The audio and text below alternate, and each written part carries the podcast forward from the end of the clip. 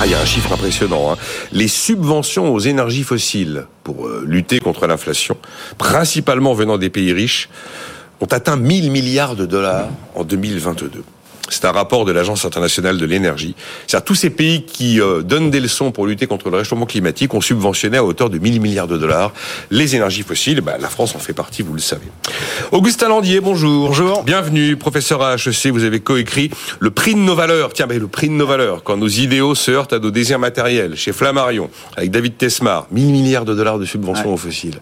C'est bien beau, hein, c'est vraiment le match fin du monde, fin du mois, quoi. Mm. Sylvain Réby, bonjour. Bonjour Nicolas. Président d'Orientis. Euh, les Tekousmi. Ça j'ai pensé à vous parce que on, on, fait toujours TPE multinationales et encore une fois les ETI. Les ETI, oui, on non, mais c'est pas grave. Voilà. Je répète, les ETI sont des PME comme les autres. Ouais. Non, non, mais je suis de plus en plus convaincu. Franchement. D'abord, les effets de seuil, c'est un bon début. Ouais, oui, moi, les effets de seuil. Il ne reste plus qu'à convaincre Bercy et Bruxelles. Oh, une paille. Une paille. Mathieu Plane, bonjour. Bonjour. Directeur adjoint du département analyse et prévision de l'OFCE. Unédic, 17,1 milliards d'euros d'excédent entre 2022 et 2025, du fait du dynamisme du marché de l'emploi, des deux réformes de l'assurance chômage, également de l'inflation. Qui dit inflation dit salaire en hausse, masse salariale en hausse et donc recettes en hausse. Euh, est-ce qu'on peut dire que l'Unédic est sauvé, Mathieu Plane? 63, 63 milliards de dettes. 63 hein. milliards de Alors oui, à ce rythme-là, c'est évident. Bah c'est évident. Si vous dégagez 8 milliards d'excédents euh, par an, vous allez vite. 8 milliards, c'est la meilleure année en 2025. Hein. D'accord, mais si on suppose qu'on reste à ce niveau de chômage, qui est même pas le niveau de chômage que prévoit, à mon avis, le gouvernement. Hein. Hum. C'est-à-dire que j'ai regardé les prévisions de l'UNEDIC. Le nombre de chômeurs diminuerait de, l'ordre d'un peu plus de 200 000 hein, par rapport à ce qu'on est aujourd'hui. Ça veut dire qu'ils ne donnent pas le niveau de chômage, mais je pense qu'ils sont autour de 6,5 hein, dans leur projection. Comme ça, à peu près. Je rappelle juste, dans les projections pour le corps, enfin pas pour le corps et les retraites, on est à 4,5. Hein. Oui. Donc c'est une question qu'on ne s'est pas posée. Hein. C'est quels seraient les excédents de l'assurance chômage à 4,5%. Sachant que là on est à 8. Hein. On a 8 milliards. Donc je pense qu'on serait pas loin, on serait euh, entre 15 et 20. Sur une année Sur une année. C'est plus que les déficits. Non, mais je veux dire, c'est quand même un enjeu euh, majeur. Donc c'est vrai que euh, savoir est-ce que effectivement il faudra absorber la dette passée, mais une fois que cette dette est, est absorbée, si on considère qu'on reste au plein emploi, qu'est-ce qu'on fait de ces excédents? C'est quand même un point important. On joue pas à la cagnotte quand même joue pas la cagnotte, mais vous savez, il y a, la, réforme des retraites, euh, et d'ailleurs ça a été bien montré dans les paramètres, hein, ça fonctionne, s'il y a un retour au plein emploi. Donc, euh, non, mais c'est vrai, on n'a pas assez fait, un mécanisme sur le fait que c'était quatre et demi. Bien sûr, c'est, euh, je veux dire, euh, et bien sûr, si on n'est pas au plein emploi, de toute façon, le financement fonctionne pas. Donc, si on est au plein emploi, il y aura des excédents du côté de l'assurance chômage. Donc, les deux sont liés, et on le voit. La question de la réforme, de, la réforme des retraites, c'est bon, la question de l'équité de la réforme, ça, on en reparlera peut-être. Mais c'est aussi le fait vous savez, les auditeurs me disent Ah, enfin, vous arrêtez. non, mais on va arrêter d'en parler. Mais alors, du coup, juste l'enjeu, c'est la question autour de l'emploi, l'emploi des seniors. C'est comment on absorbe le supplément d'actifs seniors qui a plus de 60 ans. Il y aura à peu près un million d'actifs seniors de plus de 60 ans d'ici à 2030 sur le marché du travail. Comment on les absorbe? Si on les absorbe et qu'on fait baisser le chômage des jeunes, on aura des excédents importants du côté Un million d'actifs de plus de 60 ans Si vous prenez les, déjà, aujourd'hui, hein, les projections du corps hors réforme, on était déjà à 650 000 actifs seniors supplémentaires arrivés sur le marché du travail d'ici à, à, 10 ans. Mmh. Si vous rajoutez le report de deux ans plus l'allongement de la durée de cotisation, l'accélération du calendrier euh, Touraine, vous êtes quasiment à un million. Donc c'est l'enjeu, il est majeur. Hein. C'est pas juste euh, paramétrique en fait cette réforme. Il y a une, il y a une, une question de comment les entreprises, y compris une question de compétitivité, comment elles font pour maintenir ces seniors en emploi, sachant que, bien sûr, euh, et ça, dans les, par contre, dans les projections, je pense que c'est pas pris en compte, on voit qu'il y a quand même des effets de vase communicants entre l'allongement ou le report de l'âge légal et les effets sur le chômage. Euh, d'ailleurs, c'était une étude du Trésor qui montrait qu'après, euh, si vous reculiez d'un an l'âge légal, en gros, vous montiez, il y a 65%, un peu plus de 60% qui sont dans l'emploi, à peu près 30% dans le chômage et 10% dans l'inactivité. Donc forcément, il y a des effets de vase communicant. Et je suis pas sûr que la réforme de l'assurance chômage, enfin la projection, pardon, de l'assurance chômage, tienne compte euh, des effets sur les retraites. Ce que je veux dire, c'est que les deux, quand même, on peut les dire, on peut regarder de façon séparée, mais les enjeux sont quand même communs. Voilà. Eh non, j'entends. Mais j'en arrive à la conclusion que quand vous avez euh, des réformes, ça produit des résultats efficaces. Parce qu'on a, on a considéré que les réformes de l'assurance chômage, qui ont fait beaucoup moins de bruit que la réforme des retraites, étaient des gens antisociales. Mais à l'arrivée, hein, on a quand même des résultats qui sont absolument implacables. Hein. Oui, alors budgétairement, oui. Réagir, hein, oui budgétairement, oui. Vous, vous réduisez la dépense. La question, c'est est-ce que ça améliore, euh, d'abord, est-ce que ça améliore l'appariement sur le marché du travail? Mmh. Et ça, c'est une question fondamentale. Est-ce que ça fait baisser le chômage structurel, premièrement? Et euh, la deuxième question, c'est euh, qui porte en fait ces ajustements? Est-ce qu'il y a des effets, on va dire, de bord sur les questions plus sociales et de pauvreté euh, réaction à ça, euh, Augustin Landier bah, Deux points. D'abord, je pense qu'il faut segmenter un petit peu les sujets. Donc, il y a une baisse euh, générale Quand du vous chômage. segmenter, c'est-à-dire bah, je, je, pense que la question de l'équilibre du système d'indemnisation du chômage, c'est un truc, un problème à voir en soi. Et donc, l'équilibre de ce système, il est certainement lié à d'autres problématiques dans l'économie. Mais la première de ces problématiques, à mon avis, c'est vraiment des problématiques mondiales. C'est-à-dire qu'il y a, il y, a, il y a 25 ans, tous les économistes, enfin une grande partie des économistes faisaient des, leurs thèses sur le sujet du chômage. Maintenant, il n'y a plus rien. C'est le chômage est un problème qui, qui, qui s'est estompé dans tous les pays développés. Donc la France n'est pas du tout singulière là-dessus. Il faut quand même le rappeler. Vous que êtes en train de me dire que le chômage est une notion qui disparaît? Le chômage n'est plus un sujet mmh. majeur en économie. Vous pouvez regarder les, les sujets de thèse des économistes. Qui, regardez les sujets de BFM TV, hein, on ne parle plus du tout du chômage. C'est un sujet qui, dans tous les pays ans. développés, s'estompe. Bah oui, parce que euh, les, les, les, médias ne parlent que des trains qui n'arrivent pas à l'heure. Voilà. Bon, mais... Euh,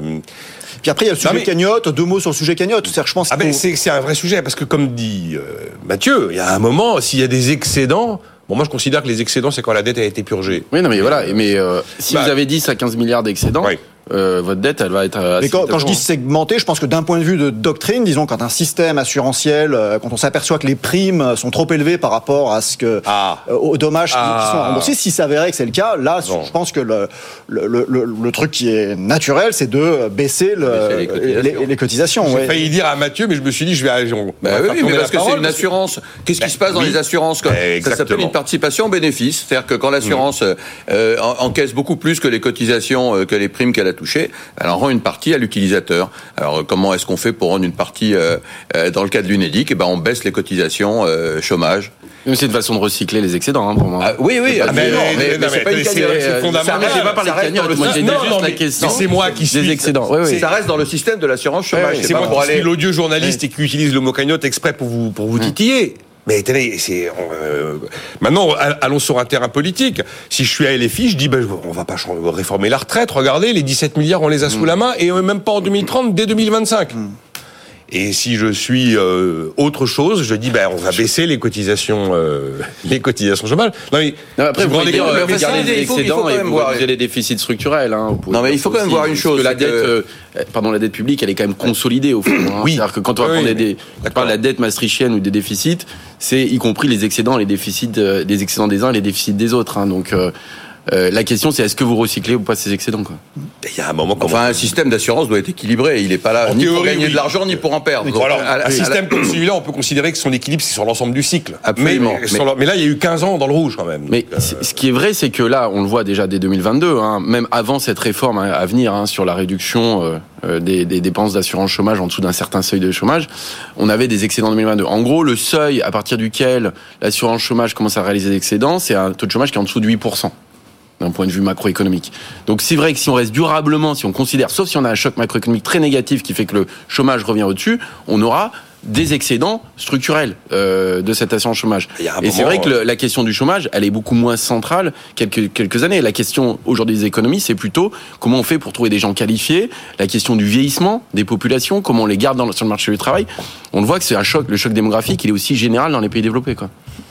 Enfin bon, c'est. euh, mais euh, Enfin, il y a un ça, moment, hein. il y a un moment si on est en, en excellent structurel, moi je rejoins, euh, je rejoins Augustin et, et Sylvain. Il y a un moment, vous dites aux gens, ben, on va vous baisser vos cotisations chômage. Mais enfin, tout est arrivé. Il faut, il faut reprendre, euh, parce que Augustin a raison de dire que la, la première cause de, de tout ça, c'est la baisse du chômage. Euh, Bien sûr. C'est euh, c'est pas le, changement de, le- des- conditions d'indemnisation, c'est la baisse du chômage. On va dire Et- que c'est l'ensemble. Mais oui, oui. Mais enfin, la baisse du chômage, elle, elle vient des actions qui ont été en- en- entamées pendant ce que j'appelle le septennat de Macron. Parce qu'en fait, Macron, il a fait sept ans. Il a fait deux ans comme euh, ministre des Finances et il a fait cinq ans comme euh, président de la République. Un septennat, c'est plutôt pas mal, je vais vous dire, parce que sur sept ans, on arrive à faire plus de choses que sur cinq ans. Petite la palissade euh, au passage. Euh, ce qui a été fait depuis sept ans, donc à l'époque de Manuel Valls, c'est la politique de l'offre. Et c'est la première fois que la France euh, mettait en, en, en œuvre une politique de l'offre. Oui. Et on voit que ça fonctionne. Que la, la baisse des charges, qui était sous la forme du CICE, qui n'était pas très moderne à l'époque, et la baisse des charges qui a été engagée, la baisse des impôts de production, la baisse des, de, de, de, de l'IS, euh, enfin bon, euh, donc la réforme du marché du travail, etc. Tout ça porte ses fruits.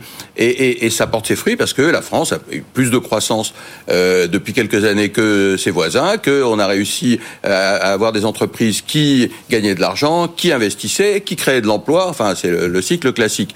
Et, c'est tout ça qu'il faut voir. Et, cette euh, réussite qu'on a aujourd'hui, peu importe de ce qu'on fait de la cagnotte quand il y en aura une, euh, la réussite, elle est là, c'est la baisse de ses charges. Si demain on peut réduire encore les charges par un, excédent structurel de, de ces domaines, eh bien, on va encore créer de la croissance. C'est-à-dire que les entreprises auront moins de charges, que les salariés auront plus de pouvoir d'achat. Ah ben, il faut bien voir que voilà. on réduit des cotisations. je vais parler de cotisations, pas de charges. Non, c'est, voilà. moins irritant, mais on augmente le salaire net. Voilà. Donc c'est tout ça est très positif, et c'est dans ce sens-là qu'il faut le voir. Et la cagnotte, elle est finalement pour les salariés. Au bout du compte, ah ben, il y a un moment. La cagnotte, elle est pour les salariés. Ah, mais moi, je considère que s'il y a un retour à meilleure fortune, celui qui doit en bénéficier, c'est celui qui, enfin, qui finance, bien sûr. Enfin, ça me semble cohérent. Après, on peut avoir des arbitrages politiques différents. Est-ce que ça valide Augustin Landier et Mathieu Plane le fait que la politique de l'offre est bonne pour l'économie au sens large, pour la collectivité sur le temps long. Non, alors là, je pense que vraiment la causalité ne peut pas être décidée comme ça sur des, corrélations sur 3 euh, ou même 7 ans. Euh, euh, d'autant plus, encore une fois, qu'il s'agit d'un phénomène mondial. Donc la France n'est pas du tout singulière et, impressionnante par son taux de chômage. Ça reste, c'était un problème majeur qui est devenu un problème mineur. donc voilà, on n'est pas. Ça me semble difficile quand même d'extrapoler, disons, le, lien direct entre la, politique de l'offre, ce qui est, je dirais plutôt une politique de bon sens, c'est-à-dire qu'on n'a pas fait de, choses absurdes et on a pris en compte effectivement les, équations économiques qui est qu'un un chef d'entreprise va pas embaucher quelqu'un si euh, ce qu'il faut payer ne dépasse pas la productivité euh, de la personne. Et donc ça, ces, équations ont été un peu plus au centre des débats et ça c'est une bonne chose. Donc je pense qu'il y a plus de, bon sens économique peut-être dans les, dans les débats. Il y, a, il y a plus de bon sens qu'à la troisième année du septennat d'Emmanuel Macron quand son président quand même fait la taxe à 75% et l'alignement fiscalité-travail, fiscalité. C'était le quinquennat d'avant, ça, elle est 75%. C'est Cuba sans le soleil. Oui, euh, oui, non, non, la politique de l'offre, parce que c'est un point important. Ça commence euh, au moment où même Emmanuel Macron est à l'Élysée et pas ministre hein, de l'économie, c'est avec le CICE. Mais CICE, c'est Hollande. Hein. Oui, mais c'est Hollande, mais il n'est pas, il est pas ministre de l'économie à ce moment-là. Oui, vrai il y a CICE. c'est pareil. Non, mais je suis d'accord. Hein, c'est que ça, les, les, les, gros mouvements fiscaux, en fait, ils commencent là. Hein. C'est CICE, pacte de responsabilité. C'est près de 35 milliards de baisse d'allègement de cotisation. Après, il y a entamé la baisse de l'impôt sur les sociétés, maintenant qui est ramené à 25%. Mmh. Il y a maintenant les baisses d'impôts sur la production, on est à plus de 20 milliards. Si vous prenez la somme de tout ça, on est à peu près à 60-70 milliards par an mmh. de transfert fiscal. Donc c'est massif, hein. Mmh. C'est massif ce qui s'est opéré euh, depuis on 10 ans. On n'est pas à 20 milliards sur les impôts de prod. Hein. Mais si vous prenez depuis 2021, ah, il y a 10 milliards. En cumulant. Ah bah, sur une année, on, est à moins 14. Non, mais sur une année. Sur une année, mais de l'année prochaine, en 4, vous aurez 20 milliards au global, plus l'impôt sur la société, c'est 12 milliards, et vous prenez les allègements de cotisation, on est à peu près à 35, quelque chose comme ça. Si vous faites le cumul à 2024. Sur 10 ans, en gros 2014-2024, on a un transfert fiscal qui s'est jamais vu euh, dans notre pays hein, en réalité. Et l'IS a augmenté, le, revenu de l'IS a augmenté. L'assiette fiscale est très très dynamique, la des bénéfices. Malgré les baisses de taux d'IS, on a un rendement fiscal qui augmente. Ça c'est quand même, enfin, faut le rappeler, on peut baisser des impôts et avoir étonnamment de manière contre-intuitive une recette qui augmente.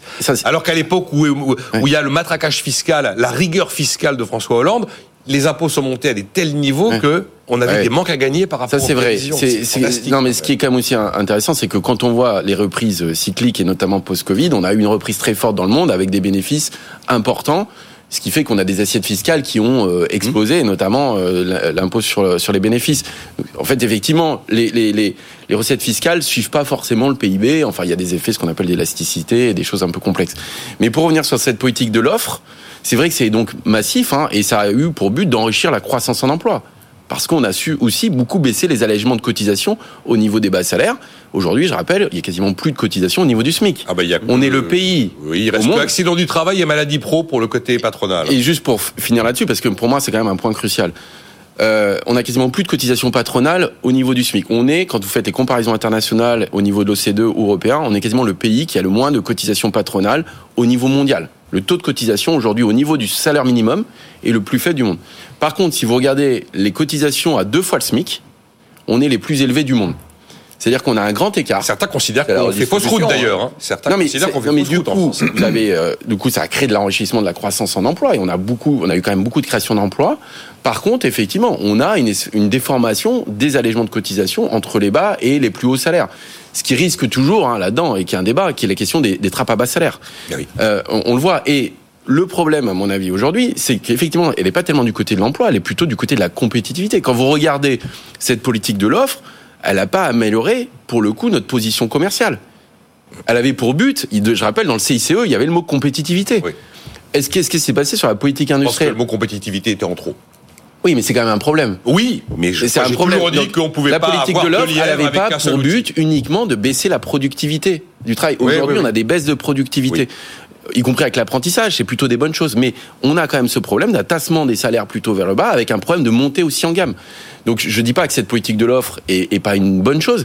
Elle pose la question de son financement, mais elle pose aussi la question du ciblage. Est-ce qu'on souhaite créer beaucoup d'emplois au niveau des bas salaires, ou est-ce qu'il y a une question aussi autour de la montée en gamme, de la politique industrielle et de la compétitivité voilà. Et de au- l'éducation surtout, euh, de Et l'éducation, bien sûr, mais ça c'est on plus à long C'est le terme. sujet central. ouais. Ça nous ramène au rapport gallois qui, justement, a essayé de positionner les curseurs des allègements de cotisation à des endroits qui n'ont pas été retenus.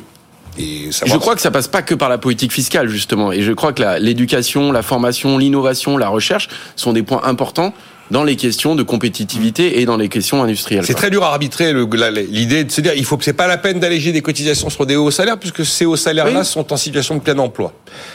L'argument s'entend et à côté de ça, on se rend compte qu'effectivement, euh, on a peut-être fait le choix euh, du bas de gamme. Mais il y a des problèmes euh, de stock et des problèmes de flux. Donc le problème qu'on avait avec le chômage, c'était un gros problème de chômage des peu qualifiés. Toujours. Regardez, toujours- on est en structurel non, à 7 là. C'est et- toujours. Ouais. Mais donc, les, les- c'est logique que les réformes se soient attaquées au problème du stock. Comment on gère ce problème de, il y a une Oui, grosse oui, oui. partie de la population qui n'a pas accès au marché du travail. Ça, on peut pas, on peut pas dire, on va les éduquer. Ça ça n'a pas de, et, et augmenter leur productivité. On peut pas faire ça en, en quelques années. En revanche, pour les nouvelles cohortes qui entrent sur le marché du travail, c'est elles qui, euh, sur lesquelles, je pense que malheureusement, elles sont pénalisées par un système éducatif qui n'a pas été, euh, sur lequel on n'a pas investi suffisamment et, et qu'on n'a pas réformé euh, dans la bonne direction. Donc ça, il faut, je pense qu'il faut recentrer le débat effectivement sur le, le sujet éducation. euh, J'ai et, l'impression qu'il y a des réformes de l'éducation tout le temps. Tout le temps, tout les, le temps. les rendements sont et- terme, ça, et qui jamais évalués. Bon, euh, ils sont deux députés, un LFI, un Renaissance. Ils décident d'engager une mission parlementaire pour vraiment analyser de manière sérieuse et pas au doigt mouillé à l'intuition selon qu'on est anti-capitaliste ou pro-économie de marché. La réalité de la, de la, de la fiscalité en France entre d'un côté les TPE, PME, de l'autre côté les grands groupes, hein, CAC 40, SBF 120. Bon, J'imagine que se posera sans doute peut-être la question de savoir s'il faut taxer plus les multinationales, une bonne question à la française, taxer les riches, tout ça. Mais à part ça, Mais- ils n'ont pas décidé ce qu'ils allaient faire. Hein. Non, non, voyez, non, ils, ont- réfléchissent, mais ils réfléchissent qu'à un truc, c'est augmenter les impôts des gros plutôt que de baisser les impôts des pas petits. tout de suite, pas si, tout de si, suite. si, pas- non, la ça. baisse, c'est pas dit, Le biais, le biais, il est là. Le- C'est-à-dire, vous dites, ils vont réfléchir pour savoir ce qu'il y a de mieux à faire, mais quand même, le mieux, c'est quand même d'augmenter les impôts des gros. Alors que moi, je dis, il faut baisser les impôts des petits. Alors moi, ce, ce que je dis, c'est que j'imagine, vivant dans ce pays et suivant l'actualité de près, que c'est comme ça que les choses pourraient arriver. Mmh, Maintenant, j'ai bien aimé quand même la déclaration d'Éric Coquerel, qui est donc le président LFI de la Commission des Finances. Je pars avec un fort soupçon que c'est beaucoup trop doux pour les multinationales et beaucoup trop élevé pour les TPE. donc les gentils petits, les méchants gros. Mais dit-il, je veux absolument vérifier tout ça dans les faits. Je trouve que la démarche est pas mal quand même de se dire on va quand même regarder vraiment de quoi on parle avant d'avoir tout de suite un débat, euh, un débat de lutte de classe. Et Jean-René Cazeneuve, qui est donc le député Renaissance, lui indique que il prendra en compte tous les prélèvements obligatoires et pas simplement l'impôt sur les sociétés. Ah oui. Euh, qu'est-ce- Euh, L'impôt de production, typiquement, euh, on en a combien encore? On a cinq fois de plus que l'Allemagne? Oui, mais on parle de compétitivité. Non, mais là, c'est pas au France-Allemagne. hein, Ah oui, oui, comparer- enfin, ouais. euh, peut-être. Mais enfin, euh, ces impôts de production, ils sont bien payés par quelqu'un. Ah Pourquoi est-ce qu'ils pèsent autant euh, sur les, les petites entreprises? Parce qu'on paye beaucoup de- d'impôts euh, PME ou, ou, euh, ou ETI. On paye beaucoup d'impôts euh, qui nous, nous empêchent de, de nous développer. Au niveau des grands groupes, c'est quand même beaucoup moins compliqué.